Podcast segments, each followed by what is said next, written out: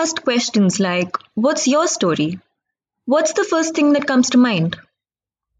Today, let's take time to realize the importance of the stories we tell ourselves and others while talking about our lives. Welcome to Lone Pair Conversations. I'm Valerie. We're in conversation with narrative therapist David Newman. He has an independent counseling practice through Sydney Narrative Therapy, works at a psychiatric unit for young people, and is a faculty member at the Adelaide-based Dulwich Centre, one of the homes of narrative therapy and community work. Hey, David. Hi, Valerie. Nice to be here. Thank you for agreeing to talk to us. Let's start with you telling us what narrative therapy is and how it relates to and aids our mental health. Well, I mean, in short, narrative therapy is uh, an approach to therapy and community work. It's um, something that uh, social workers and psychiatrists and psychologists and nurses will do um, in their work um, mm-hmm. when they're doing counselling work or therapeutic work. But if I if I just go back just a tiny little bit, um, narr- narrative therapy found some of its um, uh, understandings through uh, the cognitive revolution and the idea that we are meaning-making and and thinking um, people, the human race, and that one of the ways that we make sense of things or the ways that we think or make meaning um, is through a len- the lens of a narrative, you know, that um, that in order for, for us to be able to make sense of things, we need to have a lens, and it's through the na- lens of a narrative. Mm-hmm. Um, so that's that's where some of the ideas and the impetus of narrative therapy came from. And these, these um, go back in time to probably about the nineteen fifties in terms of what was happening in um, in psychological theory at the time. Now, narrative therapy uses an idea um, that you could probably say might come from a post-structuralist understanding, and that is about the plurality of life and um, the inconsistencies and the contradictions in life uh, and, and in identity. And uh, one way that that's taken up in narrative practice is to say that life is always multi-storied. So as a mm-hmm. narrative practitioner, we'd always be assuming that um, someone is not just the problem story. They're not just a bundle of despair, or they're not just a bundle of um, anxiety or panic, um, but there's always other glimpses of life that are outside of those stories. Um, and the narrative practitioner is uh, wanting to breathe life into those glimpses of life when people have been able to cope or um, take action in life.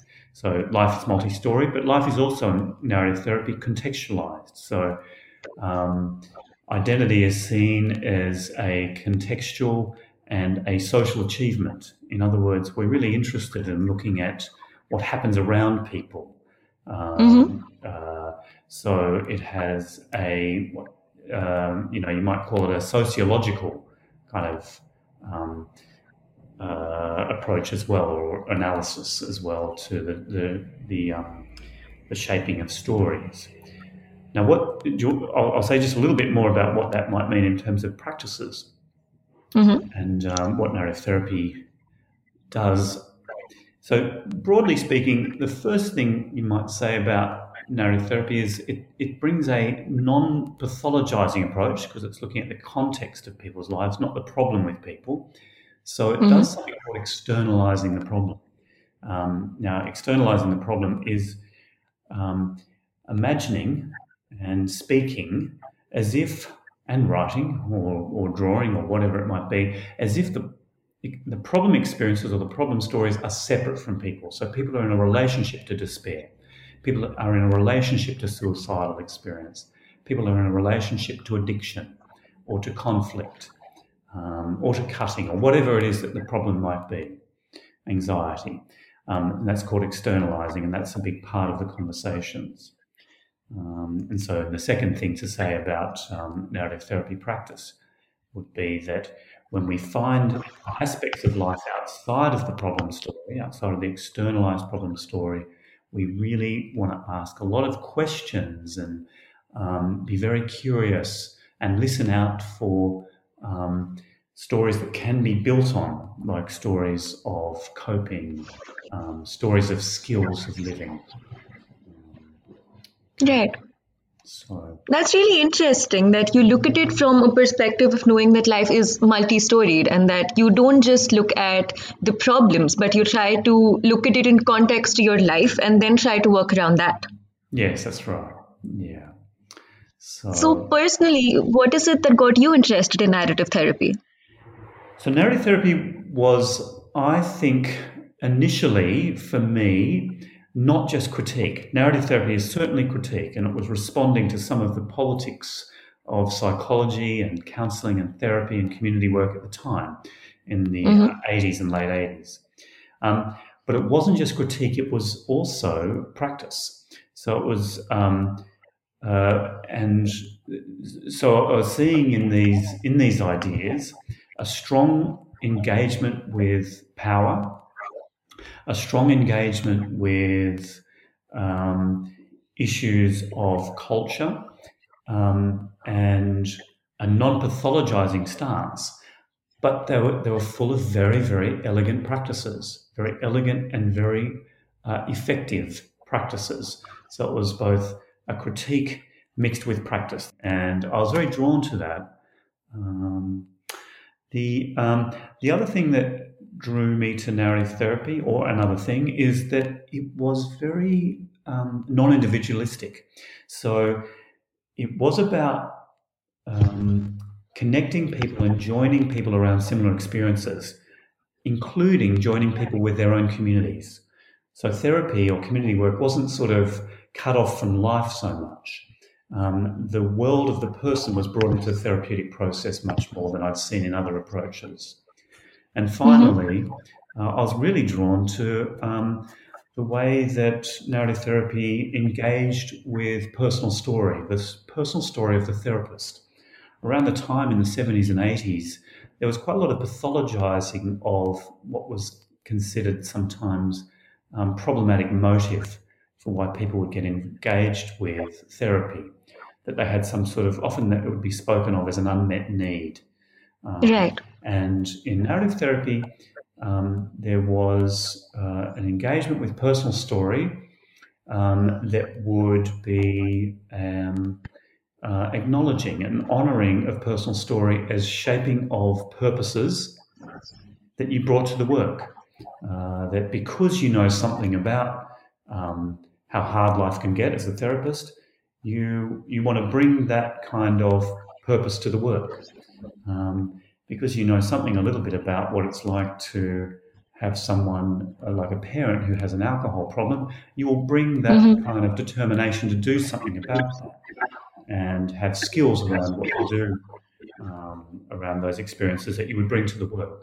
So it was engaging with personal story in a way that was acknowledging and honouring rather than pathologising and dismissing. Right. That's beautiful that you would you would help somebody with their personal problems and their personal story in a way that you engage with them as opposed to stigmatizing it, and then you help them through that in a way that you are also concerned because you can connect it to something from your own personal life. Yeah. So for for instance, um, one one practice of narrative therapy would be to let people know, let couples know, let families know, let individuals know that Um, you have been taken somewhere else in your life as a result of the conversation. You have other ideas for your life as a result of the conversation or as a, as a result of the work. Um, mm-hmm. You know that um, as a result of hearing how determined this person is to um, listen better to their child, that you you're, you will take that with you too in your parenting or something like that. So. Right. Um, Uh, yes, so there, there are particular practices where we um, uh, let people know how we've been moved somewhere else as a result of the conversation. Typically in narrative therapy, this this is an aspect of retelling someone's story. It's, a, mm-hmm. it's an honor, honouring or an acknowledging retelling of story um, about uh, when, when we say where someone's taken us or where someone's story has taken us. Yes. David, what age groups have you found narrative therapy impact the most? And what are the different ways through which people can tell their stories? Um, so I, I would say, because narrative therapy really engages with meaning making, that's what it's interested in. And mm-hmm. um, the meaning making that is privileged, or the meaning making lens, as I've said earlier, that is uh, privileged in narrative practice is storytelling. I would say anybody really at any age um, can um, take part uh, in these conversations, in this work. Um, I would say, you know, children who are very young, um, mm-hmm. there might be some limitations in terms of language. Um, right. But um, I would say probably from even from as young as three or four, I think, young uh, children can be making sense of things. Ch- children can be using language to describe their experience in ways that we can um, shape a, a therapeutic conversation of sorts. Um, mm-hmm. So I would say at any age, I think the limitations to the age is not so much the age of someone, it's the limitations of the worker and the extent to which they've got, uh, they're bringing particular practices and ways of talking that are resonant um, for the person, that are part of the person's culture, that are part of the person's um, kind of way of doing things or style. Now, in terms of uh, how stories can be told, I think it's um, can be not just about um, uh, the spoken word. We can engage with people, and quite often therapists will ask people to draw a picture of the worries or draw a picture of um, depression. Um, and that's a way that we can engage with meaning making or, um, or some sort of communication. Um, we, there's also, there's also uh, ways that therapists have been exploring Um, music, um, and that's another option. Um, and um, there's been a very uh, a huge explosion of using metaphor as well in um, in narrative therapy. So speaking with people um, through the use of metaphors. So uh, we bring a metaphor that might be resonant. Often uh, the, the the metaphor of tree. You know, the tree of life and how people might be um, using uh, a tree as a metaphor to speak about their lives. You know, the roots are a little bit like where you've come from, and um, et cetera. Um, mm-hmm.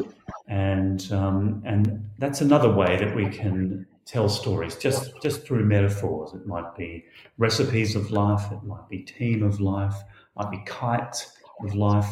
Um, but this is another. Uh, more recent development over about the last ten years of how metaphor is being richly engaged with in um, in telling stories.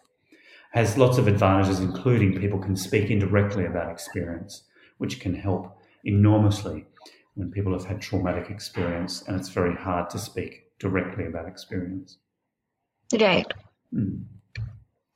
David, can you give us a further insight into what happens in a narrative therapy session and the role that a narrative therapist plays when it comes to understanding the problems that people bring? Well, I, I think probably something that's reasonably common to, to many approaches to therapy and community work, would we're just really interested, a narrative therapist is very interested in the experience of someone. Um, really wants mm-hmm. to get um, a rich, a rich sense of the experience of someone.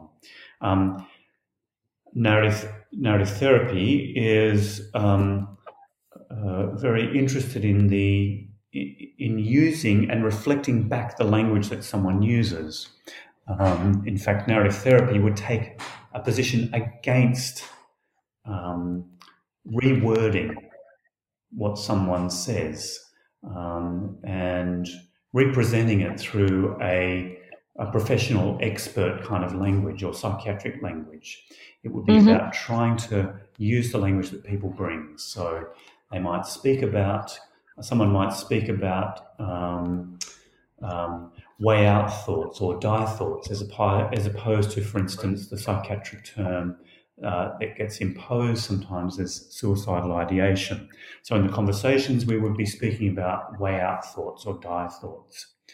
Um, so um, the, a, a narrative therapist is listening out for um, a, a problem story and how they're being described and the effects of the problem story. So if someone did speak about die thoughts, we would be asking about the effects of the die thoughts, uh, mm-hmm. what the die thoughts might be saying, uh, what gives the die thoughts power, the context through which the die thoughts might be getting a lot of power.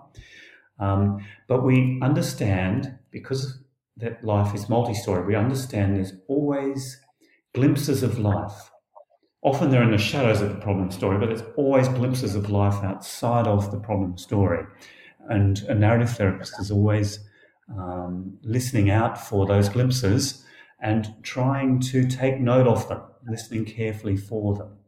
So um, when someone says, for instance, um, look, I know when I wake up and depression is with me and strong, um, I know I can give depression, I can kind of stay in bed for about two hours and anything after two hours, I know it's just going to turn terrible.